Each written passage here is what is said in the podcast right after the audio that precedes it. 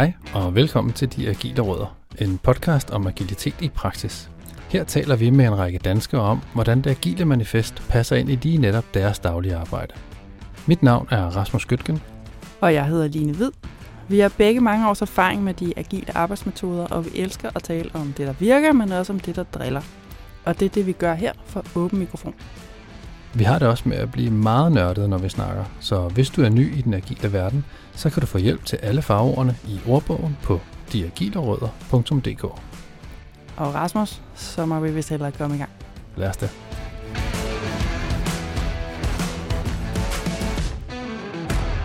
Nå Rasmus, det er dig, der har en gæst med i dag. Hvem er det, vi skal tale med?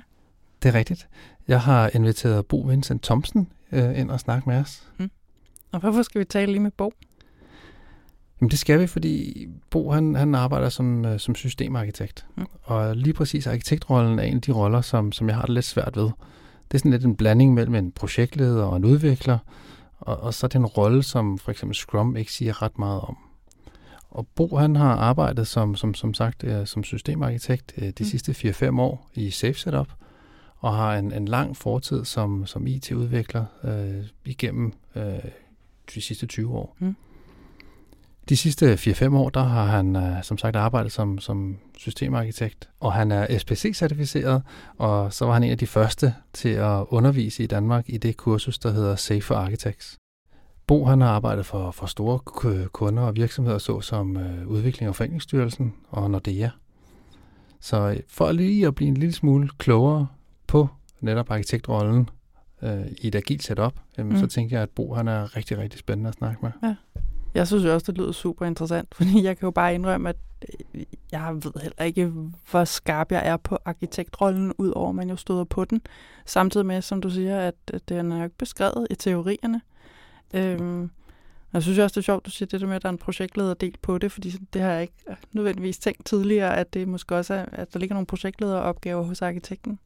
Så det synes jeg lyder rigtig interessant. Øhm, det, det gør det nemlig, og, ja. det, og det er tit en, en rolle, som arkitekterne måske automatisk tager lidt til sig, fordi de har noget autoritet mm. over for øh, udviklerne, ja. og for dem, de arbejder sammen med. De har lidt at skulle sige. Ja. Øh, og det har en projektleder jo også. Så, ja. så det bliver sådan meget hurtigt en, en blanding og et, et spændende samarbejde mellem en, en, en projektleder, en scrum master ja. øh, og en arkitekt. Så synes jeg også, det er interessant, at han underviser. Og det er jo bare fordi, jeg tænker, så former han jo nye arkitekter. Han må have nogle holdninger til, hvad det så er, han gerne ser i en arkitektrolle, hvad det er, man skal gå ind og skal kunne og kunne bidrage med. Det tror du er fuldstændig ret i.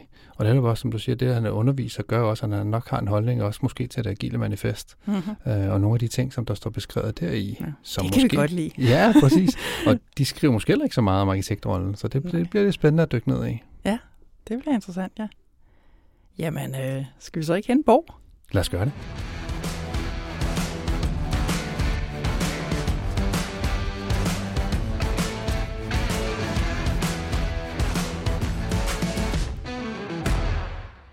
Ja, jeg hedder Bo Thomsen, og jeg er arkitekt. Sådan en software-IT-agtig arkitekt. Hvad laver en arkitekt? En arkitekt er sådan en, der tænker kloge tanker.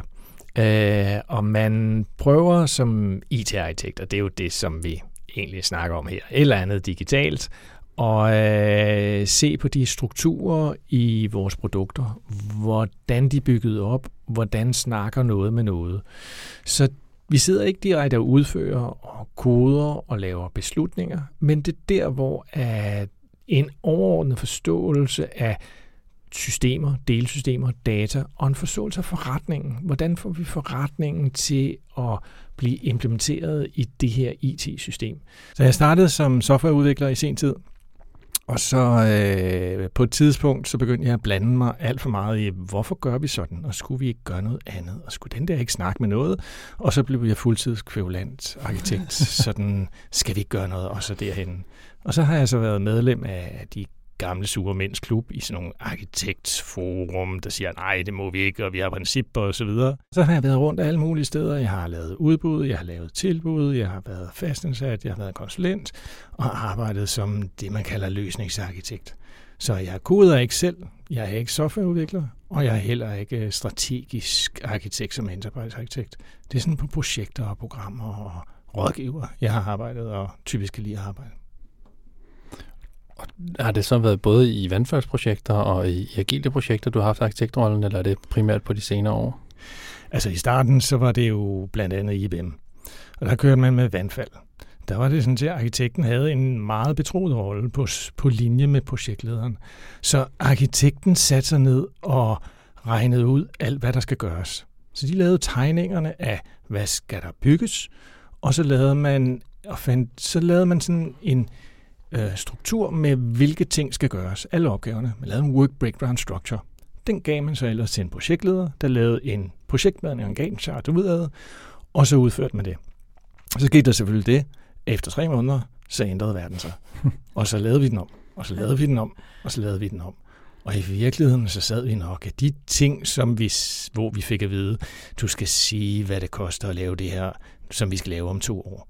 Det gik vi ikke så meget i detaljer. Vi fandt ud af, at vi sådan opfandt ting og skrev noget over, for vi vidste godt, det blev noget andet. Mm. Men, men selve metoden sagde, at vi skulle have analyseret det hele. Mm. Og så har jeg jo så også arbejdet i iterativ metoder, hvor man siger, ja, vi gør det hele iterativt i klumper, men de havde alligevel det der, vi skal analysere det hele. Vi skal vide alt. Vi skal have en plan for det hele, før vi går i gang med at kode eller lave noget. Og så efterhånden, så er jeg så kommet med i nogle forskellige agile sammenhænge. Hvordan ser det så ud, når det er mere agilt? Altså, for det lød lidt som om, du sagde det der med iterationer, det lød mere som om, vi kører egentlig stadig vandfald. Ja, det er der jo mange, der gør. Ja. Det gør vi også tit i det, for eksempel i det offentlige og andre store steder, for vi skal ja. estimere, og vi skal kunne sige og love, at vi øh, kan nå det, og, og hvor meget det er. Det giver også lidt mening. Mm. Man skal bare være meget forudsigende, eller man skal være forberedt på, at verden ændrer sig. Mm. Alle tingene ændrer sig. Vi bliver klogere, vi går i detaljer, hvad, kravene ændrer sig, behovene ændrer sig, og så skal vi så kunne, kunne ændre sig. Mm. Og ændre arkitekturen. Der, arkitekter har en lidt og jeg har også oplevet en, en udfordring i det mindset, som, som man laver. Altså det at gå fra vandfald til agil, der kan man egentlig godt sige, jamen øhm, det, der er længere ude, det laver vi mere øh, toget. Vi, vi går ikke så meget i detaljer, og det, vi laver, vi skal lave lige her nu, det laver vi i detaljer. Mm. Øhm, der er også mange vigtige ting i Agil, som er i stedet for, at vi er top-down styrende, de skal lave den sådan og sådan, så er det faktisk især den anden vej op. Øh, mm. Det er teamsen, der finder på tingene. Jeg plejer at, at komme sådan en analogi med at sige, 80% kommer nedefra, og 20% mm. det er det, der kommer ovenfra. Så der er nogle ting, som ligger i det agile. Arkitekter godt kan finde ud af at gøre. Mm. Men, men det, jeg selv har svært ved, og som mange arkitekter har svært ved, det er, altså det er ligesom det, det der, er, der er et billede, det er der, hvor vi gerne vil hen, og nu har vi engang tegnet det. Og hvis man i stedet for kunne have et træ af muligheder, eller sige, det her det er de kvaliteter, vi gerne vil have. Den skal kunne opføre sig sådan, men vi er faktisk åbne. Vi, vi kan også vælge, vente med at lave nogle valg til senere. Altså sådan noget med, hvad er farven på bilen? Det behøver vi ikke at bestemme nu. Jamen, så lader vi være. Alt, hvad vi faktisk kan vente med at bestemme nu, det er egentlig godt. Og det er angstprovokerende. Det er rigtig svært. Hvad er det, der er angstprovokerende ved det? Øh, usikkerheden. At man okay. arbejder med den der usikkerhed, at usikkerhed faktisk er godt. Vi havde på et øh, projekt, vi var på, Rasmus, der er mig, der havde vi en øh, UI-udvikler, der skulle lave bordgangsflader. Og vi havde et spørgsmål, hvad for en teknologi skulle vi udvikle i? Og der var der alle mulige, jamen der var nogen, der brugte det her, nogen, der brugte det her.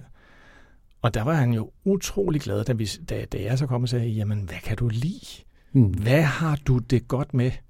Ja, men altså, han har jo, altså det her, det er jo det, han har erfaring i. Men det var sådan lidt, ej, men det er jo ikke en god grund, at jeg godt kan lide det her erfaring med. Jeg skal jo helst komme med nogle rationelle grunde for, hvorfor det ene sprog er bedre mm. end det andet. Det her med, jamen jeg kan faktisk godt lide det, eller jeg, øh, det, de fleste har erfaring med, det er jo helt valid. Men mm. det er sådan noget som, det er jo de bløde ting. Det, ja. det er sådan, det, det, er ikke, det, er ikke, det er jo ikke noget objektivt, man kan måle og veje og, og, og bedømme, om det er godt eller dårligt. Hvad gør du så med sådan nogle situationer? Altså når det ikke, lige pludselig ikke er sort-hvidt længere, men det bliver det mere bløde? For mig er det, jamen, hvad kan folk? Hvad vil I gerne?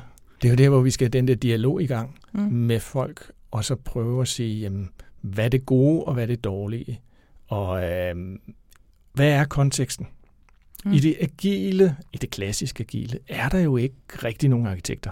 Men vi har jo brug for nogen, der giver konteksten, for nogle gange er der mere end bare team. Mm.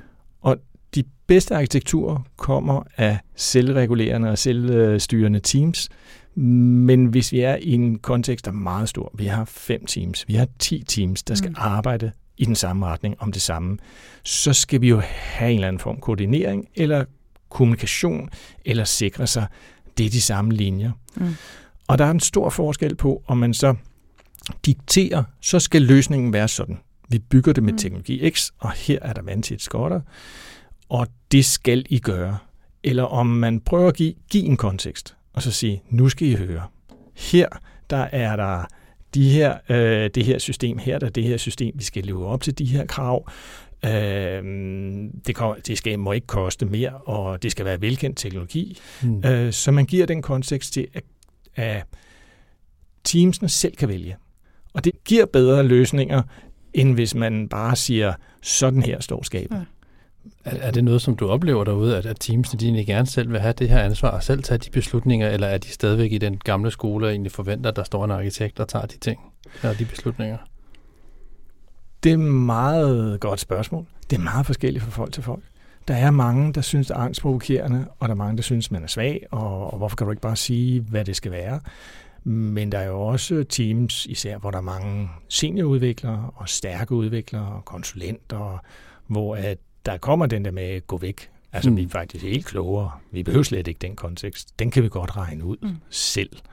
Og, og hvis de så rammer rigtigt, så er det fint, men så skal vi have en dialog, og vi skal have en snak om, hvad synes I så selv er, er det, der er vigtigt, hvad er konteksten, øh, som, som, som man skal arbejde ud fra. Det er ikke en del af mit arbejde at differentiere på folk, men menneskeligt, der skal man jo gå ind og sige, okay, hvordan snakker jeg med ham? Hvordan får jeg ham med på det her?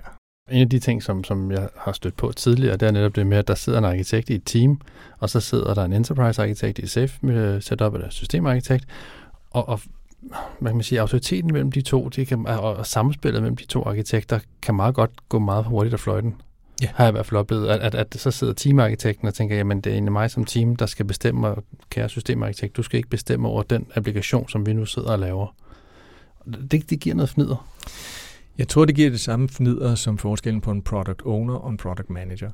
Uh, hvem er det, der bestemmer? Og vi ser desværre tit, at når man i stedet for product manager og indfører det der lag, så får man svage product owner. Det var jo ikke meningen. Meningen var, at det var en overbygning på det agile, så vi har en product owner, der virkelig kender sit domæne og sit team og bestemmer lige så meget som før. Men at der, hvor vi skal gå i den samme retning, og vi har en overbygning, og vi skal lave et helt program, der har vi så en product manager til at tage de store øh, linjer. Det samme med arkitekten, så nogle gange går det godt, og det er det, man skal arbejde med. Og andre gange, jamen, så er det, man kan træde over hinanden over tæerne, eller kæmpe lidt omkring det, eller have nogle gode dialoger. Mm. Øhm, og så er der jo forskel på, hvordan man er. Og når vi så ser på de her ældre, erfarne udviklere, der er blevet arkitekter, er det jo ikke typisk, at vi ser, at de er sådan de mest bløde mennesker. Det er ofte, at de har spidser og vinkler og svære med at gøre, og så kommer de op og skændes. Det er jo så svært at, at prøve at ligesom få det her med, jamen øhm, hvis du faktisk hører på folk, og hvis du har kontekst, og lad nu gå. Altså det er jo også sådan, at man har en, en systemarkitekt. Mm. Han sidder og siger, jamen det skal jo være sådan en teknologi, og vi skal jo gøre det her. Så det er jo svært også at sige, ja, men lad dem nu bestemme selv, fordi øh, enten så går det godt, eller også så laver vi det om. Mm. Det lyder også som om, at det er, altså arkitektrollen er noget, man skal tænke rigtig godt igennem og få defineret ordentligt, alt efter hvilken organisation man er i. Altså i hvert fald det, du beskriver med en systemarkitekt, som måske sidder og kan komme til at clashe med nogle arkitekter, der sidder nede i teamsene. Altså, det lyder som om, man skal have meget klart defineret, hvad det vi har brug for her, og hvor er de enkelte domæner. Det er jo sjovt, at i SAFE, der har man meget klart defineret, hvad en Scrum Master gør i forhold til en RTI'er. Og de har mm. øh, nogle events, ceremoni hedder det andre steder, her er Product Owner, Product Manager også hedder PU-Sync. Det har vi faktisk ikke med System Architect. Mm. Og det er jo blandt andet, fordi vi er lidt bange for det her med, er alle lige et team? det, det er sådan lidt, alle Mm. er lige. Ja. Men det er jo ikke helt rigtigt. Der er nogen i et team, som, og så kalder vi dem tech leads, eller seniorudviklere, eller seniortester, eller hvad det er. Så i Mm. stedet for at sige, vi skal have en struktur, der viser det, så skal vi bare være sikre på, at folk kan snakke sammen. Ja. Og at de snakker sammen. Og der skal for eksempel være en RTE'er og Scrum Master og andre, der også går op og siger, altså arkitekterne snakker ikke sammen, og de brokker sig hele tiden. Eller her er der problemer, men her går det rigtig, rigtig godt. For at vi kan være sikre på, at jamen, øh, vi går ind i samme ret. Altså i virkeligheden, det du siger der, det er jo super agilt. Altså netop, jamen lad os dog se på, hvad er det for nogle mennesker, og hvad er det for en situation, vi er i, og hvordan kan vi så få den her teori til at lande godt hos os. Og det, jeg øh, beskriver det her, det er sådan, når jeg ser det gå godt, det er der, hvor jeg gerne vil hen. Mm. Og så ser jeg rigtig mange gange steder, som mange steder, hvor ligesom Rasmus antyder i, at folk de kan ikke sammen, og de snakker ikke ordentligt sammen, og der er de her clashes. Ja. Og vi kan godt have, at arkitekten slet ikke snakker med udviklerne eller teamsene, og de faktisk ikke ved, hvad der foregår i teamsene. Og det kan vi også især have på det niveau ovenover. For vi har jo nogle arkitekter, der kigger strategisk frem Mm. på længere sigt. Enterprise-arkitekterne. Og der har vi så endnu et niveau op, hvor at det også tit, at det er lidt svært at øh, snakke sammen og sikre sig, at folk faktisk øh, bruger hinanden opad til på, på en god og konstruktiv måde. Mm. Fordi det er sådan et område, hvor det er rigtig nemt. Jeg har mine egne meninger, og det er det. Mm. Jeg behøver egentlig ikke at lytte. Hvad gør man så med dem, de der sure gamle mænd, som du kaldte dem? Altså, jeg er jo selv en sur gammel mand. Så øh, jeg prøver at være der rummelig og give kontekst og lignende der. Og så er der nogle gange, jeg sætter dem ned og siger, nej, helt ærligt, det er for dårligt, og vi skal gøre sådan og sådan. Men der er så mange ting, hvor man ikke kan få ret, eller vi gør ikke optimalt eller lignende, så man lærer jo at leve med. Mm. Og det der med at sige pyt og sige, det er nok ikke, der kommer jeg ikke igennem. Der tror jeg, at flere og flere arkitekter er ligesom, jeg prøver at gå godt der, hvor jeg kan. Og, og her kan jeg ændre det, og herover der kan jeg bare ikke snakke med dem her, eller det her det er simpelthen for svært, eller der er noget ledelsesmæssigt, jamen så prøver jeg at gøre noget godt et andet sted.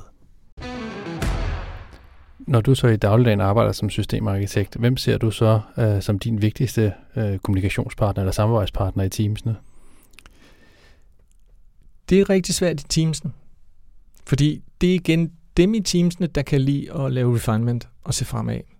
Det er jo dem, jeg skal dyrke og snakke med. Hvad er det, vi skal gøre fremad? Der er andre i Teamsen, som har det fint med, at jeg gider ikke at snakke om muligheder og hvad kan vi gøre osv. De vil egentlig gerne have, at det er først ved BI-planningen, eller når vi er færdige med backloggen, så gør jeg det. Hvad skal den gøre? Mm, Og, og man skal jo så dyrke og finde dem, der godt vil snakke. Men det er tit dem, der er meget involveret i også at udvikle. I Mm. SAFE har vi det jo øh, iteration 3, så er det jo der, hvor at man typisk har rigtig mange ting, fordi at, at man har planlagt noget, vi er gået i gang med nogle forskellige ting, der hænger sammen, og så det der i træerne, det er der, hvor vi sådan virkelig kan har defineret de ting, der, der, der baserer sig på andre ting, som skal afleveres i løbet af PR'et. Det er faktisk der, hvor vi skal have dem til at lave refinement, og jeg skal snakke med dem. Så det er, det er en kunst, og det det er rigtig svært. I SAFE er der jo også det udfordring, at arkitektrollen er rimelig godt beskrevet, men den er lidt asymmetrisk beskrevet, fordi der står for eksempel for arkitekten, du skal være med sammen med product owner, du skal være med sammen med øh, øh, Scrum Masters og RTE'er, og du skal være med til de her ting. Men man har glemt at skrive det for product ownerne, at de skal arbejde med arkitekterne, mm. for det stod ikke på listen. Det stod faktisk heller ikke for øh, Scrum Master. Det er noget, der er kommet til efterhånden. Ja, det lyder lidt som om, i hvert fald som du formulerer det der, at arkitekterne sådan er lidt, det er sådan lidt glemte, og så har vi gjort lidt halvt ved det, og så det eksisterer i SAFE, men det eksisterer jo ikke i de andre, altså nu er det heller ikke, fordi alle agile metoder har fuldstændig har en product owner rolle og en scrum master, men de har ikke andet noget, der minder om dem. Mangler arkitekten? Skal vi have lavet nogle ordentlige definitioner? Altså, der er nogle øh, agile frameworks, der siger, at vi skal ikke have arkitekter, Okay. som i LES. Ja. Der siger de direkte, nej, vi skal ikke have den der byplanlægger arkitekt, der kommer. Vi skal have nogle senior gartnere, der går rundt, og som virkelig forstår, hvad det er, de har. Det er en anden måde at se på det. Mm. Øh, der, hvor vi har brug for arkitekter, bruger arkitekter, det er jo især ligesom de steder, hvor vi også bruger SAFE, det er øh, meget store, typisk gamle organisationer, der gerne vil have det skrevet ned og mejslet ned. Sådan gør vi, og sådan gør mm. det. De rigtige agile organisationer, de skal du nok finde ud af det. Og de behøves heller ikke altid arkitekter på den samme måde, mm. fordi hvis folk snakker godt sammen, så får de jo kontekst, og så bliver de jo enige om, hvad er det for en retning, og så bliver man enige om, at her, der skal vi snakke sammen, men så det her, det kan vi godt bestemme selv. Så, så er det et super godt samarbejde, der flyder, så lige for jeg vil sige, så har du ikke brug for de der arkitekter. Men der, hvor at man, man har et rigid setup, og hvor man har hver sine roller, og hvor at man også har et antal krav udefra til lovgivning, til andre systemer, til organisationen og lignende, der er det, at arkitektrollen øh, er, er, er mere mm. vigtig at komme ind. Så når vi nu i, i, den, i den optimale verden alle sammen kører agilt om, om 10 år, ser du så stadigvæk arkitektrollen have sin, sin plads? Det er jeg meget i tvivl om. Jeg så jo gerne, at arkitekter blev mere product manager, og det flød mere sammen med produkttankegangen. At man, ligesom en teknisk product manager, at det vi laver er et digitalt produkt. Og det er meget tit, at man siger, uh, jamen product owner og product manager, de, de kender noget til forretning. Og de kender meget tit, de, eller de, tit, de kender meget lidt til IT. Men det er faktisk IT-produkter, vi laver. Altså, mm. det, man skal også forstå, at der skal være en faglighed. Så, øh, så jeg så jo gerne, at det var, det var meget tæt på product manager. Jeg fik en association faktisk med det, du sagde, altså den måde, du beskriver også agile teams, og hvor det lyder på mig som om, at arkitektopgaverne måske i virkeligheden om 10 år rykker ud i teamsene i stedet for, og fik en association til faktisk en anden podcast, jeg har hørt, hvor man taler om projektlederrollen, og hvordan projektlederopgaverne stadig eksisterer i det agile setup. Vi har bare ikke projektlederrollen. Opgaverne flytter sig andre steder ud. Er det det samme, eller er det mig, der bare ser det, jeg gerne vil se? Det vil være dejligt, men jeg tror ikke, de flytter ud i teamsene. Okay. Fordi vi har jo det der med, at når vi skal skalere, og bliver nødt til at skalere. Vi har et produkt, hvor vi har 100 mennesker, der skal gå i samme retning. Mm. Så er det over teamsene. Det er på mm. tværs af alle teamsene, er der nogen, der skal sikre sig en produktvision og en teknisk udførelse af det. Så man kommer ikke udenom noget, der hedder arkitekter om 10 år. Men jeg håber, at, vi ikke så, at det ikke nødvendigvis er gamle udviklere, at der er mere, det er mere flere forskellige, der kommer ind, og at det er meget tættere på uh, product management i virkeligheden øh, på den ene side. På den anden side så jeg jo rigtig gerne, at arkitekter lagde mere vægt, og der var mere fokus på de bløde ting. At man som leder, så det at snakke og få folk til at fungere godt i teams og andre steder, øh, det er det, der tæller. Altså, hvis jeg kan godt fortælle, sådan her skal det være, og det er flot, men hvis der ikke er nogen, der rigtig følger med eller gør det, så kan det jo være ligegyldigt. Og det kræver det her implicite lederskab. Det er ikke øh, altid særlig mange arkitekter, der er, der er super gode. Så jeg har jo også sådan set, at når jeg underviser på det her kursus Safe Architects, så det er en af de ting, som jeg gør meget ud af, det er at kommunikere, se på de bløde værdier, prøve at træde karakter som leder. For det er jo også nemt som arkitekt, sur gammel mand, og, eller kvinde, og så sige, jamen hvis I ikke gør det på den måde, så kan det også være lige meget. I told you so. Den skulle have været lilla. ja. ja, for det er netop ligesom, som du siger, når du nu står og underviser på de her arkitektkurser, så er du med til at præge fremtiden. I hvert fald inden for arkitektrollen. Er det noget, du er sådan meget bevidst om? Ja, det er jeg. Ja, det kan man sige. Det er jo også noget, der er kommet efterhånden, hvor jeg har um, gået mere ind i selve kurset, fordi det var spændende. Og fra hvor jeg er startet egentlig med det agile som det var ikke øh, noget, der egentlig kom fra, fordi jeg havde lyst til det. Det var, fordi jeg blev sat ind i agile sammenhæng, og det var da også en god ting. Og jeg kan godt forstå agilitet i den kontekst, det var i den der manifestet blev øh, skrevet for 20 år siden, med det simpelthen en form for frihed, og at vi havde de der projektledere, der var ekstremt dikterende, som man bare siger, hvis vi nu bare får lov til at gøre vores ting, og I blander jer ud, for eksempel bare i fire uger, så kan vi gøre det. Og hvis I ikke kommer og siger, gør A og B samtidig, men vi har en backlog, ej, hvor ville verden være bedre. Men nu har vi brug for noget mere. Og der går jeg så ellers ind i, i kurset, og så prøver jeg at, at ligesom få folk til at forstå, hvorfor er det her en god ting. Men, men for at altså, nogle rationelle tænkende, så kommer jeg jo typisk med nogle objektive ting. Man får bedt mere ud af det, og det er der, jeg startede. At sige, du har en rationel interesse i at høre på alle. Det mm. kan godt være, at du ikke bløder, og du ikke er empatisk, men du har faktisk rigtig god grund til det.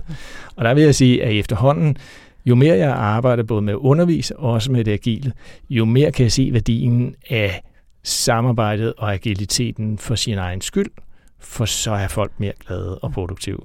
Det var nu, vi hørt om altså, dine egne erfaringer, og så altså, du underviser i det. Jeg kunne godt tænke mig at vide, hvad er, det, hvad er det for en type arkitekt, du godt vil skabe, når du underviser? Jeg tror ikke, jeg vil skabe en, en, en arkitekt. Øh, jeg tager især folk, som er arkitekter på en eller anden måde, så de har deres faglighed. Og så laver jeg det her kursus for folk, som er blevet tvunget ind i SAFE. De er blevet kastet ind i det, og så siger jeg, hvordan navigerer I det her bedst? Og så starter jeg med at ligesom meget kurset gå ud på, at hvis I work, kender systemet, så kan I work the system. I har også lov til at være der. Men jo mere I forstår at det her, og af principperne, og hvorfor er det, vi gør det, jo bedre kan de arbejde inden for de her rammerne, i stedet for enten at acceptere, at der er nogen, der siger, at det er sådan, og du skal sidde herover, men der er faktisk nogle steder, hvor de kan invitere sig selv og hvor de, det er mening, de skal være med, og hvor de selv kan invitere sig. Så, så det med, at de faktisk går ind i organisationen og i teamsene, og ind i ledelseslaget, og samarbejder med andre. Mm. Altså det der med at tage interaktioner op, og værdien af, at det er kommunikation og samarbejde, der gør, at vi får arkitekturen udbredt. Det er de, egentlig de værdier, som jeg lægger rigtig meget vægt på og prøver at få igennem.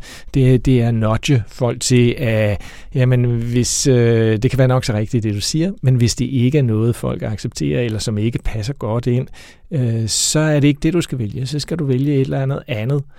Øhm, og så er det det med at øh, prøve at få dyrket nogle naturlige ledere og sige, jamen du er leder, du skal påtage dig et ansvar. Du skal være leder, du skal træde i kraft, og du skal være personalleder også, selvom du ikke er udnævnt som det, i stedet for at være en teknisk orakel, som folk kan komme til, og så er det sandt, hvad de siger, eller ej. Så det er ligesom komme med i kampen. Det er egentlig det, som jeg prøver at få folk til i øh, høj grad, fordi jeg kan nok ikke lære dem så meget om at være arkitekt. Der er selvfølgelig ting, hvor jeg godt kan fortælle, hvad det, at det skal være den teknologi i stedet for den teknologi, men det er nok lidt forældet. er dit indtryk så, at de lytter til det? Jeg og, og ligesom omfavner den måde at, at være arkitekt på? Jeg skulle lige så spørge, hvordan reagerer de? jeg sad på kursus i øh, Polen, hvor jeg havde 25 erfarne øh, arkitekter, og øh, der var en tredjedel af de sure gamle mænd, der bare sad og med kortlagte arme og sikke noget fis.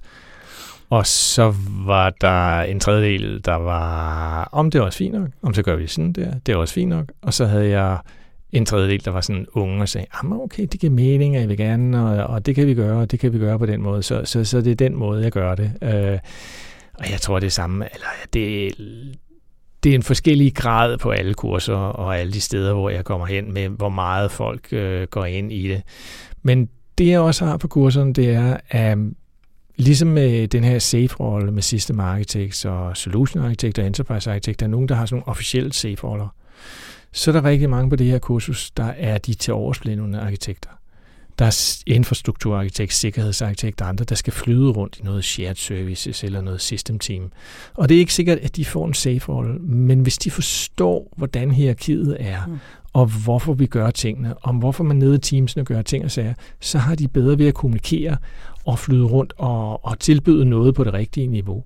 Øh, og, og, og, og, få det igennem, hvis de også kender systemet. Og der er nogle gange, hvor jeg så prøver at overvise med deres den måde, jeg selv naturligt tænker, og, og som mange af dem tænker sådan rationelt, som går ud på, at hvis du gerne vil have dine idéer igennem, så nudger du, eller så laver du et formøde, og så gør du dem interesseret i, at vi alle sammen gør det på den mm. måde. Og så prøver du at få tingene igennem jeg, jeg oplever faktisk også, synes jeg, nogle gange et, et clash mod faktisk den der ideelle verden, og så med altså, de forhåndværende søm.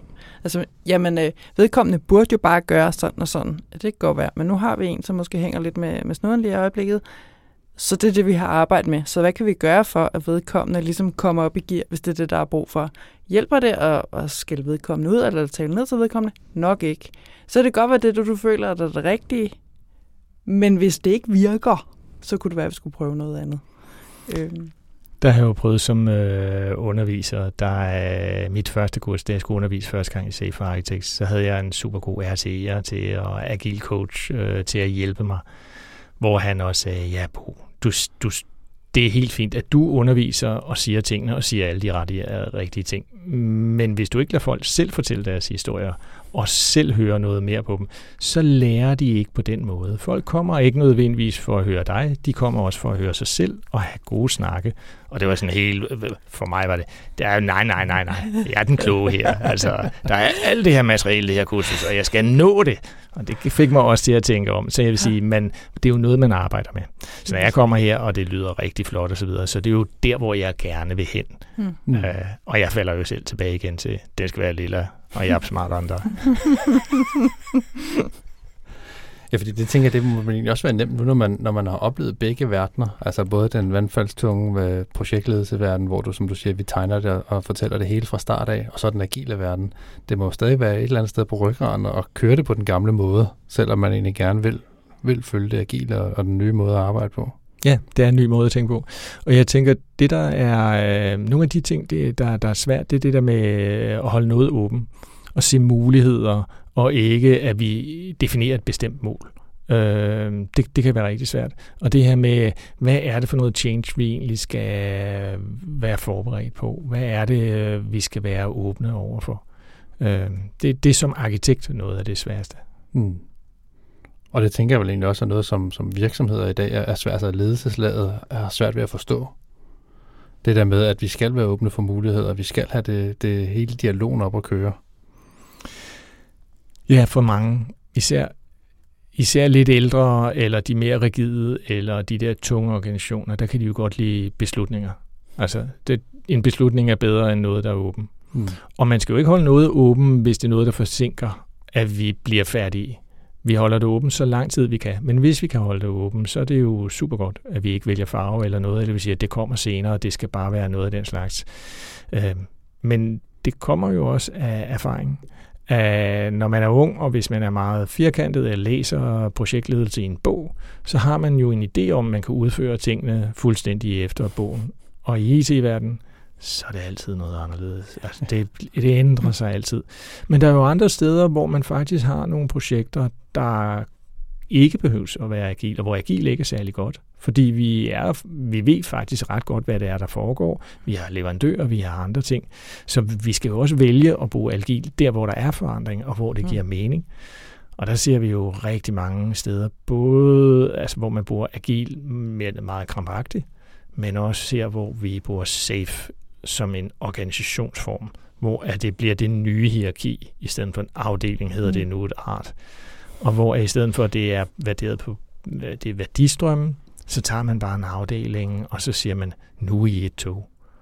Og så er der syv forskellige værdistrømme, som de tjener, og, øh, eller, eller som de understøtter, og hvordan prioriterer vi de her, og det er rigtig svært. Så, så jeg vil sige, og jeg er jo også selv uddannet som øh, SPC, og jeg kender også, at, at dem jeg også kender som SPC og RC'er, vi går jo mere rundt og siger, lad være med at bo safe, end vi går rundt og siger, bo safe. Altså, det, det er egentlig, det, det skal bruges med varer, ja, der hvor det giver mening. Hvorfor gør I det? Hvis man ikke har et agilt fundament, så skal man jo ikke begynde at skalere agilt. Så det er nok bedre at køre med de nogle andre strukturer. Det synes jeg også, jeg ser, altså det med organisationer eller ledelser, som altså hvor det bliver sådan lidt, oh, så ein Ding muss øh, ich auch haben. Altså sådan, jamen, altså hvis I ikke er med på, altså det er som om, de ikke helt forstår, hvad det betyder for organisationen, hvis vi rent faktisk går agilt. For det handler jo for eksempel noget om at lave organisationen om for alvor, men også at give noget beslutningskompetence nedad, og det er måske især der, hvor man har det svært, altså apropos organisationer, der godt kan lide at tage beslutninger. Det vil vi gerne op på, gøre på ledelseslaget. Vi skal sørge med, at der ikke sende det nedad til nogle product owner eller andre længere nede i systemet. Så jeg har set øh, rollebeskrivelser for roller i en stor organisation, hvor man har adapteret SAFE og sagt, hvordan ser det ud? Og så har man glemt alt det her med, at du skal også snakke med teamsene, hvis du er på programniveau. Det er simpelthen taget ud. Det er ikke det, der var vigtigt. Super. At det er en hierarkisk struktur, som man indfører. Det der med at høre på dem nedenunder, ja. øh, det, det er altså tit, det bliver glemt. Og, og så, så, heller, så dur det ikke. Hvis vi ikke har de her selvkørende teams, og hvis vi ikke har de gode folk dernede, så kan vi gøre nok så meget arkitektur og så meget koordinering på programniveau. Det bliver alligevel hat og briller og hver sin vej, og egoistiske teams, der kører i hver sin retning. Nu kan vi jo rigtig godt lide at snakke det agile manifest her. øh, og, og det er jo en af de ting, som, som Line og jeg, vi dyrker lidt meget. Og nu nævnte du jo selv det agile manifest, at, at det er jo skrevet for mange år siden. Synes du, der skal komme en ny version? Altså ser du en, en reskrivning af det? Uh, så vil det jo blive en komité, der laver det. Altså, så tænk på alle de interesser og interessenter, der vil være. Uh, jeg synes, det agile manifest er super godt i den kontekst, som det er netop hvis vi snakker om udvikling i teams, jamen så er der egentlig grund til at lave det om, for det det, det handler om. Og selvom de siger, at vi skal gøre det rigtig hurtigt og øh, release op til hver uge, hvor vi nok er kommet videre og sige, at det gør vi egentlig gerne helst hver dag, og så øh, der, kan også være, der er også andre ting. Så i stedet for at lave det om, så sige, det er faktisk et godt mål i sin historiske kontekst på teamniveau til, hvad det er, vi skal gå rundt og gøre. Men der, hvor jeg ser, at der der kommer noget nyt. Det er nogle af de ting, Safe, men også andre har taget op. Jamen, øhm, en, en forståelse af at gå væk fra projekter, gå over på produkter. Det er selve produktet, det er det blivende produkt, som, som, som er det, der har værdi. Øh, noget omkring det her, som jeg også især står for som arkitekt med, jamen, hvordan får vi noget struktur på tværs af teams? Hvad, hvad, hvad skal der til? Hvad skal vi blive enige om på tværs af teams, og hvad kan vi lade teamsene gøre? Øh, det synes jeg ikke skal skrive ind i Agile Manifest. Men det er jo en ekstra ting, hvor vi siger, at det er nødvendigt, hvis vi er i store komplekse ting. For det Agile Manifest er skrevet til lidt mindre udviklingssituationer øh, og en lidt tidligere, øh, altså mm. sådan som vi lavede software for, for 20 år mm. siden. Det betyder jo også, at der er sikkerhedsfolk og drift af står jo heller ikke direkte. Der ville være DevOps-folk, der sagde, jamen vi skal da have drift skrevet meget mere ind i det agile manifest. Så det synes jeg, det bliver simpelthen for svært. Tror I ikke det? Altså, jeg tager til generelt, jo. Mm. Jeg tror, der er rigtig mange ting, som, som stadig holder vand, som du også er inde på, i, lige præcis i det agile manifest, som vi kan tage med til alle de lag, som vi nu engang arbejder på. Men jeg tror også, det vil blive en stor rodbunke, mm-hmm. hvis vi mhm. skulle have alle til at, at sidde sammen om et bord eller en lille hytte et eller andet sted og, og skrive det. Jeg tror virkelig, hvis jeg kunne få lov til at bestemme, hvis jeg blev, det ved jeg ikke, agil dronning eller et eller andet. Øhm, jeg kan rigtig godt lide det agile manifest, altså de der fire sætninger, som sådan et fundament. Jeg synes, der er noget rigtig sådan menneskeligt fornuftigt i, også når man tænker på vidensarbejdet. Det her er en fornuftig måde at arbejde på.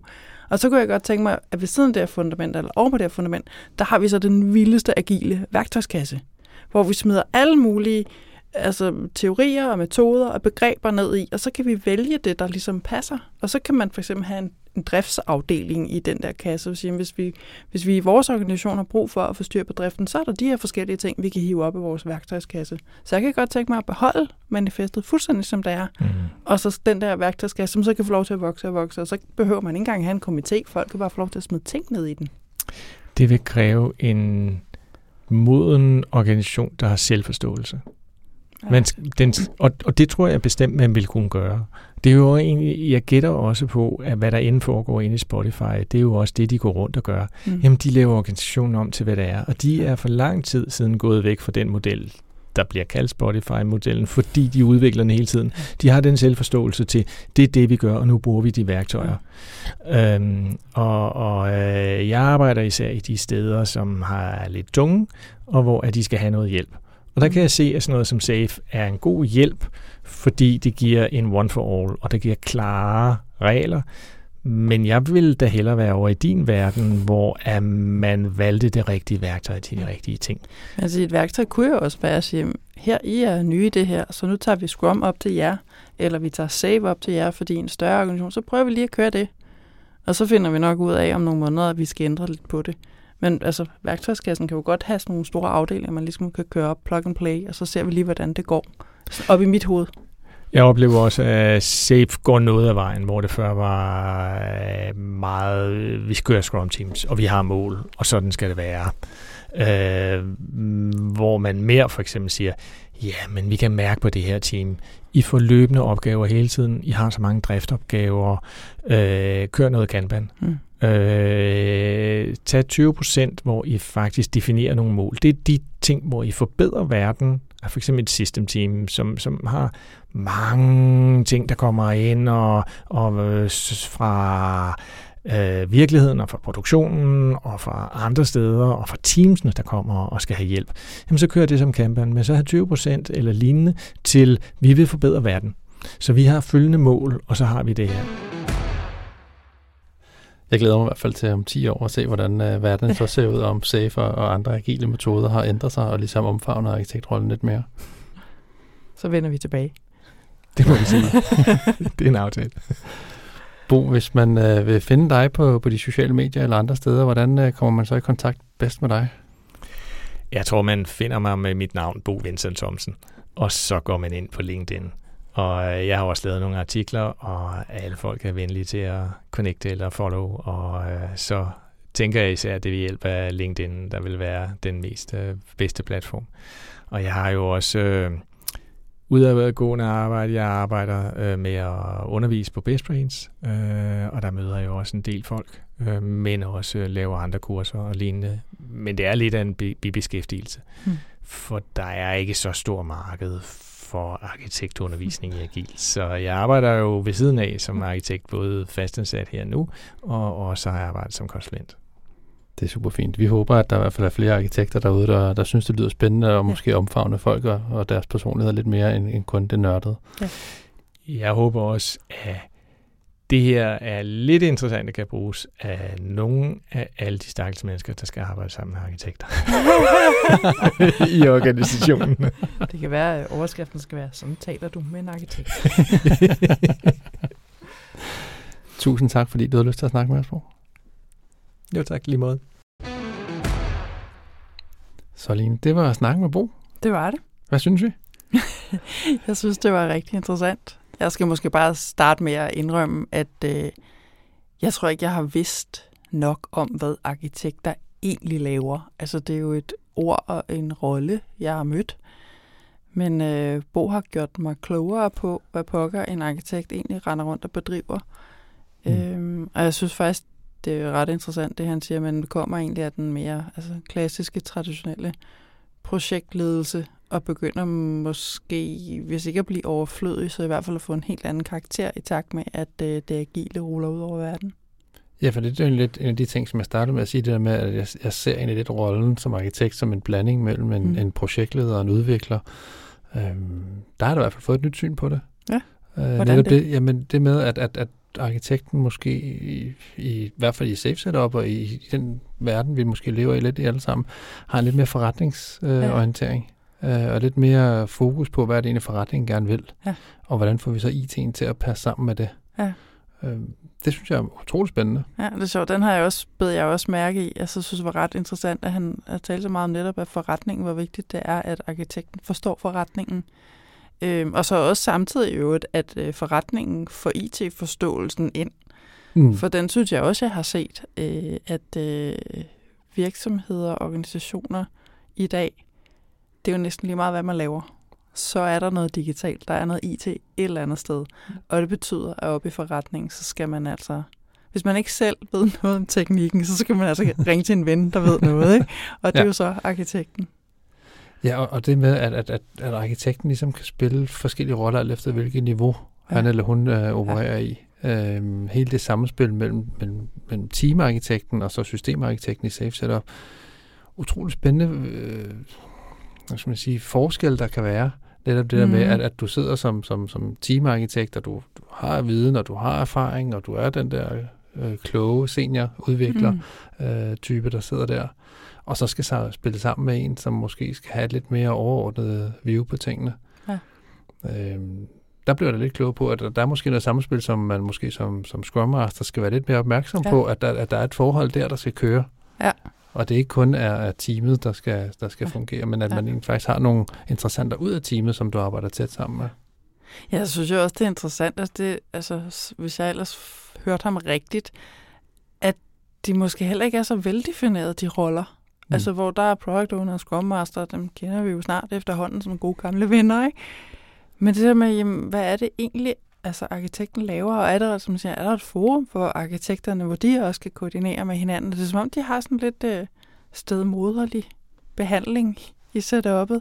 Og det synes jeg også er interessant, fordi det er jo netop er en super, super vigtig rolle. Mm. Jeg, jeg er helt vild med, med den måde, som han ligesom omfavner øh, det agile, og ligesom tager det som, som sin, eller tager det på sine skuldre, ligesom at være med til at omfavne alle folk mm. som arkitekt, og ja. ikke bare være den styrende. Ja. Øh, der er rigtig mange, og det, det ser vi jo også på PO-roller, og vi ser det for den sags skyld også som Scrum Master, øh, at man gerne vil være den styrende person. Mm. Man vil mm. ligesom gerne være den, der har takstokken ja. og ligesom peger jer på retningen. Der, der er jeg vild med, at han egentlig ikke har den øh, ja. tilgang til det, og man, at han som arkitekt ligesom eller som, som systemarkitekt, giver teamsene fri ja. til at, at lave deres ting. Ja. Ja, altså jeg synes jo også bare, altså, og det er jo både fordi jeg er en skide humanist og uddannet coach, og alt det der med mennesker og samtaler, synes jeg er vigtigt og spændende, og mm. jeg synes jo simpelthen bare, det er så interessant, for jeg synes, det, det er noget, der stikker sit hoved frem alle vejen. Og nu sidder vi også her med en, som er, er systemarkitekt, og som netop er vant til at tænke de tekniske løsninger, og arbejder med de her, det synes jeg simpelthen er sjovt, de super gamle mænd. Ikke? Ja. Øhm, og der stikker det også et hoved frem, fordi som man siger, det er jo det, der virker, så det kan godt være, at man skal have den rationelle, logiske tilgang til det, men man bliver jo nødt til at have den der menneskelige faktor med. Helt altså, sikkert. Helt sikkert. Det, det synes jeg er interessant. Absolut, og så, så kan man jo så sige, hvis vi skal kigge det og pege det lidt hen mod det agile manifest, som, som vi jo rigtig ja. godt kan lide, øh, der var han jo meget inde på det her responding to change over following a plan. Ja. Altså det der med, at vi skal, være, vi skal have den dialog, vi skal have den snak, mm. og vi skal være klar til at fejle. Ja. Vi skal være klar til at måske bruge et helt PI på at, at lave nogle ting, som vi ved, vi skal lave om. Mm. Fordi vi ikke kan forudse, hvordan verden ja. ser ud. Han fik faktisk plantet et billede i mit hoved, øhm, fordi han, altså da han sådan definerede med, jamen, hvad det arkitekterne har gjort tidligere, og til at vil gerne tage nogle beslutninger, og så er det der, vi gør. Og hvor han sagde, nu er det måske mere, det handler om at have tre, hmm. hvor der er muligheder at åbne. Og det billede kan jeg egentlig meget godt lide. Også fordi jeg måske forestiller sig, at man sådan rent lavpraktisk skulle tage det med sig og sige, når vi skal finde ud af, hvad vi godt vil med det her. Så frem for at, at tegne en eller anden løsning, øh, og det skulle lige før, at det også skulle være design, men så laver vi mere et tre muligheder. Vi laver et mindmap, og vi kunne gå ud af de her muligheder. Det synes jeg var ret fint. Helt sikkert, helt sikkert. Og det håber jeg da også, at nogen, der tager med øh, derude i, mm. i den, den danske verden, ligesom ja. for at sige, jamen igen, vi ved ikke, hvad fremtiden bringer, så vi, vi skal være åbne for det hele.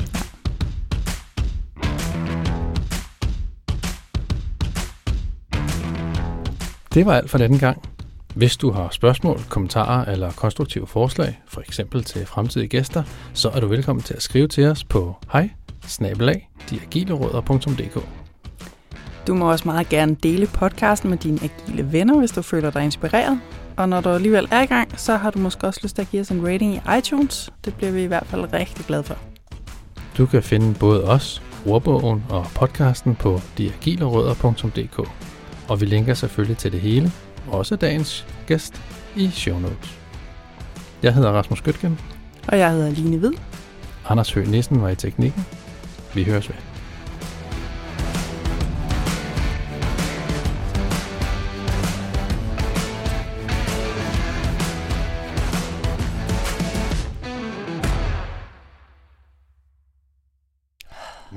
Med luft ned i maven. Jamen, det er 100% luft ned i maven. Jeg prøver her at tænke, hvad jeg har lært til yoga. Ja, præcis. Det, Sådan. Det, så hvis jeg lige om lidt laver downward facing dog, ja. så beklager jeg meget på alles vegne.